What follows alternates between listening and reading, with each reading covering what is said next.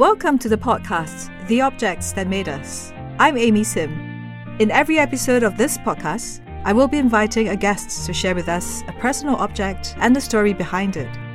These stories will offer glimpses of Singapore's past, weaving together a tapestry of our collective memories. We are with Cynthia Wee today, and first of all, could you introduce yourself? I am Cynthia Wee Hoefner. Wee-Hoefner is my maiden and married name. I'm married to a German and I have been a journalist most of my life. 10 years fully employed and the rest of the time I was freelancing. I still contribute and I'm a prolific contributor on Facebook for my travels. Great. And we know that you've got uh, very rich collections here at home. You know, you've got beautiful fabrics and books and lots of different crafts and arts. So what have you got to share with us today? Well, if we're talking about objects of the past, I would say the three batik sarongs given to me by my mother. And they meant so much to me because they are about more than 100 years old. She died at the age of 71, the same age that I am now. Adding her years and all, it's more than 100 years old. So it means a lot to me. I wear those batik pieces. They are blue, indigo blue and white. One is geometric and the other one is kind of geometric floral patterns. And they are meant for mourning because we are Peranakan Chinese or Nonyas as they call it. So she left behind this culture, basically. I grew up being a Nonya in a neighborhood in Katong, which is predominantly mixed of our type of people. I don't speak Chinese at home because we didn't have the environment. When I went to school, I learned Malay as a second subject. My sisters tried Chinese. They failed miserably. So my mother decided that to save me from all the punishment of trying to put me in the Malay section. We speak mostly in English at home among siblings and with my father, who was educated in English at Victoria School. My mother, unfortunately, being a woman of like during the war period and growing up mostly as an orphan, brought up by her uncle, she was not educated. But she tried to learn to read the alphabets. And in the end, she succeeded in reading the Malay literature of the Chinese classics in like a phonetized Malay. And these are well-known classics among the Peranakan community. They are almost like antiques too. Nobody reads them anymore. What classics are there? The Three Kingdoms, Journeys to the West, Love Stories. So she read some of those. They all had Chinese titles too. Yeah, Cynthia, can you tell us a little bit about you, you, you mentioned these fabrics were worn by your mother um, for mourning. Can you tell us a bit more like what she would wear together with the sarong? Um, and have you seen her wearing it before? What occasion was it? The batiks I'm referring to are indigo blue and white. These are the mourning colors. And they mourned from, say, three months to six months, depending on the relationship with the deceased. And I have seen her wearing these with silver jewelry because you need to have the pins to button up your kebaya top and some of them are like very faint light colors, pastels. And she would wear like pearl earrings because that is the etiquette of attending a funeral. So no gold, right? No gold. So I was very young at that time. So normally children do not follow parents to wakes or so. So I might have seen her, but I don't recall in my mind. So she would be wearing the sarong to the wake. Yes. Right, right, okay. And how did it get to you? Did your mother pass it on, the fabrics to you, or you know? It landed in my possession. I don't know through what may- way. Maybe after she passed on and her belongings were sorted and cleared, that I might have said, "Okay, I want this." And being the youngest, and I was given these three pieces. One is a colorful one, and in fact, from my father, who passed away three years before her, I managed to get all his old baggy shorts and baggy pants because they were trendy at that time. It was the Annie Hall look of the 1970s when she, Diane Keaton, and Woody Allen. That was at that time of, so I grabbed those because they were trendy along with the neckties. That's really cool. You mentioned a little bit about the geographic patterns, and we can see three fabrics here today, right? two blue and white ones. One is more kind of floral plants. The other one is like geometric. Do you know the significance of these motifs? And I think you mentioned that they're quite special, especially the geometric one. Can you tell us a little bit more? They are actually rather rare because the geometric patterns you hardly see in any batik production. And I have even shown this to Indonesian lady who owns batik workshop and she was equally surprised. In fact, she borrowed it from me to reproduce, which is really nice.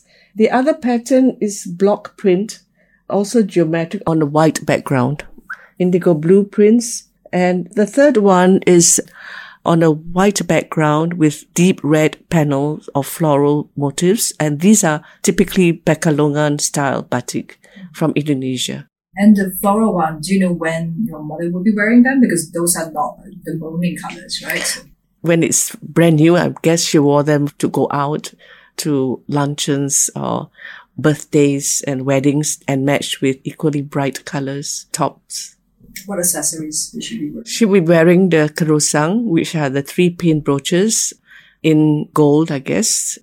And she would have jewelry of brighter colors definitely not mourning, and she would wear her beaded slippers. I didn't inherit those, but they are all part of the culture of my upbringing. Would she be wearing like kebaya every day? Funnily, I saw a photograph of her this morning in 1947, a group photo in front of a temple at Outram Road. Today was being Vesak Day, so I pointed out to my sister the photograph and she pointed out my mother in there and she was wearing a cheongsam that went over her knee. That surprised me because I don't recall her wearing that at all. Most of the time she would wear the samfu at home, very casual, going to the market. And occasionally she'll wear her sarung kebaya when she's going out, if she's in full kit. But normally it's a samfu because it's more practical. Yes. So sarung kebaya is more for occasion when she goes shopping or when she goes social events. It's more social where they dress up. Would she be like tying her hair up in a bun or like? No, she had her hair cut short. There was a photograph of her in the younger days in a bun. But as far as I remember her, later years, she had her hair cut short. Mm-hmm. Do you remember like where she got the fabric from? Did she buy them from a particular shop? Most of the time, the ladies would go to Arab Street to get their batik cloths and the rubias, the Swiss voile, to make into their embroidered kebaya tops. I remember being dragged to Arab Street to Basharahil Brothers with my aunts for them to buy their batiks. Because I was the youngest in a family of more than 10 children, I maybe got immersed in the culture. Every time I go there, I'm bribed to silence while the ladies will banter with the salesman and he would bring out reams of batiks, pieces that come out from boxes and he would open them up, flap them, and then there's a smell of batik, a wax in the air, and then ladies would ooh and ah, and they would deride pieces, they would praise some. It was really a showmanship it was like theater also. Because in the end, I mean, in spite of hours spent, they would just leave the shop with maybe two or one batik piece each. So how did your mom and aunties bribe you, you know, while they look at, marvel at these fabrics and do their bargaining? I guess I was an obedient child, but you know, sometimes I would grumble and then the shopkeeper would bring me a bottle of uh, Red Lion orange soda and that was a treat. And that kept me quiet for a bit. were you in awe of the fabric at that time? How old were you then? Like, did that kind of cultivate your interest in, in fabric and fashion? I mean, knowing that you went into fashion later on. I don't know. I was probably preschool. That's why I was dragged to all the shopping because my sisters were all in school and my brother. So that would say about five years old. Because I went into school at the age of six. That was how I really appreciated batik and the colors the prints. I didn't know the technical parts of it. I didn't know significance of motifs or flowers or so, but it grew later on. And then I started getting interested and reading more and researched more, visiting workshops in Indonesia. That's how it got into the fabric. Did she have any sort of special preferences for motifs and colors and styles? Like typical Nyonya lady, she favors the floral bouquets of pekalongan in the bright colors, light pastel backgrounds, birds, butterflies. When you look at these fabrics, what kind of memories do they bring back? And you know, what are the significance of these objects? Because you were saying, oh, these are not really expensive fabric, but to you, they are priceless, right? Yeah, my parents were from a very modest background. My mother was a housekeeper and my father worked as a clerk in a land office. At that time, it was the British government. And we were not rich. We didn't get really priceless inheritance. So these cloths are precious to me because it represents culture. It represents their way of life. It represents how much they could afford at that time. And what are the changes do you see, like, you know, from your memory, like the Peranakan household and your way of living comparing to nowadays? Like, what are some of the changes you observe? Okay, family is very important in most homes, right? In the Peranakan living environment, you get the free flow of cousins, aunties, grandparents, even neighbors, you know, who have become very, very close, almost like a family, which is missing now. Okay, they gossip, but they admire people openly. They will say, Oh, you have something beautiful. Your manik manik slippers. Did you make it yourself? And they will praise and where praise is due. At the same time, they can have very barbed tongue. I must say that the women were always resourceful. My mother could sew. In fact, she helped me make trousers. And same with the aunts, you know, they all had some skills, embroidery or cooking. They don't go out to buy clothes so easily. You know, this is a luxury to get your set of clothes for Chinese New Year or for a wedding or some celebration. But we don't have the fast fashion. You just don't readily go and buy something. You know, a lot of thought goes into it. And these are all precious. They are folded neatly, ironed, starched, folded to be brought out. And their jewelry are kept in tissue paper, hidden between folds of batik cloths, along with their money. And I guess they try to impart this on the children. So I learned a lot from that, you know, to be more discerning. Why do they wrap it in tissue paper? I have that memory too of my grandparents like putting things like jewelry in tissue paper and then store it somewhere. I don't know actually why they do that. I'm not sure too, because maybe tissue paper at that time, when you go to the stores, if you go to Robinson's and all, they wrap things in tissue paper. So that is touch of luxury, looks, and maybe that was saved and that's what they wrap their things in. Probably. Does your mom use some fabrics to make her own kind of design? Because I mean, she wears the traditional kebaya with the sarong, which you know done in a very traditional way. Does she try to kind of innovate and do some different style and sew some clothes for herself or for the kid? No, for herself, she was quite straightforward, very simple in her dressing. But I remember she used to buy like yards of fabric from stores like Metro and Ichigoya. I think there was a Japanese store. She'll buy yards of those and she'll sew for the girls dresses, frocks, exactly the same patterns, different sizes. And for my brother, the shirt. So that's for Chinese New Year or to the temple to Vesak Day. And we were all trot out in the same look. So that was very resourceful too. And she sewed them all. We only started going to tailors when we were working, but she didn't sew my father's clothes, I must say. That's a different set of skills, I guess.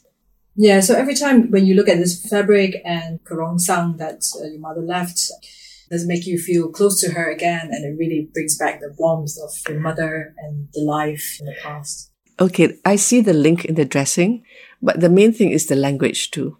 The Baba Patois that she spoke to us with and among her siblings, among the aunties and all. So without that, I would have not picked up the language. And that's why it's so important to the Peranakans now that they are losing this language, that you are trying to retain it. She imparted that to me. Cooking, I used to help her to pound sambal belacan, used to help her to clean the tauge, bean sprouts, tails. Going to the market, I was the youngest, so I was always with her.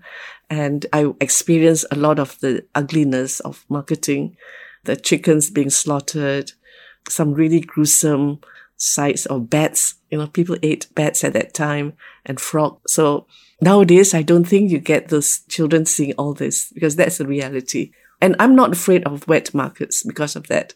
Some people absolutely hate going to those. Like I said, I learned preparing Peranakan food in a way through just observation. She never sort of said, okay, here's a recipe, do this. And I guess if you know the taste and you want to recreate it, you can do it. I sometimes call upon my older cousins, my sisters to recall. Was there a recipe book that your mother had? She couldn't write, so I guess that was lost. And do you think like your kind of career later on working on like fashion magazine, was that sort of interest in fashion kind of cultivated since young, kind of watching your mom, your aunties shopping and getting dressed up and things like that? That's a very tough thing to attribute. Actually, that's a point to think about. I'm not sure about that. It could have, you know, sublime influence. But as a teenager, you know, you were influenced by outside forces. You saw the pop singers, you see TV, you watch movies, you get all these outside influences. And that must have also given me a different impetus to follow fashion. Yeah, I'm just wondering whether interest in details might have come from observations when you were young because there's a lot more details, right? In fabrics, in the jewelries, in the Peranakan culture. It's very intricate and full of these small, beautiful details. Yes, that could be true. If you do embroidery, if you do beading, you know, those are the minute points, the colors. She does beading. I've watched, but I have not taken it up, you know, because it's too minute. Yes, because of those, your sense of color and mixing and matching is heightened. Because she sews, uh, precision is important, but cooking is also free flowing. So she cooks mostly to feed us, but also mainly for my father to please him. So, Cynthia, do you do you wear this your mom's sarong every now and then, and why do you like to put them on? I wear them because it is part of my heritage, my Peranakan heritage. I've seen my mother and my aunts wearing, and they look so elegant, colorful, and it sets them apart from a lot of people. So I wear the kebayas to put myself apart. When I go abroad, I will wear the sarong kebaya and the slippers. And it gives me a different feeling. As I wear the kebaya and close it with the three pin kerongsang brooches, which has its own sets of rules to make it even. And then I spray on the small amount of Chanel number five perfume, which was her favorite. That made me recapture these glorious moments. And it makes me feel different when I walk in those closed kebayas and sarongs, it makes me feel like a woman of a certain time, certain place. But at the same time, I'm very proud of my heritage and to show off. The Objects That Made Us is produced and hosted by Amy Sim and Yap Seow Choong. Music and sound design by Mandric Tan. Translated by Lim Wan Wen and Lim Hui Sin. This podcast is made possible with the support of the National Heritage Board. Thank you for listening.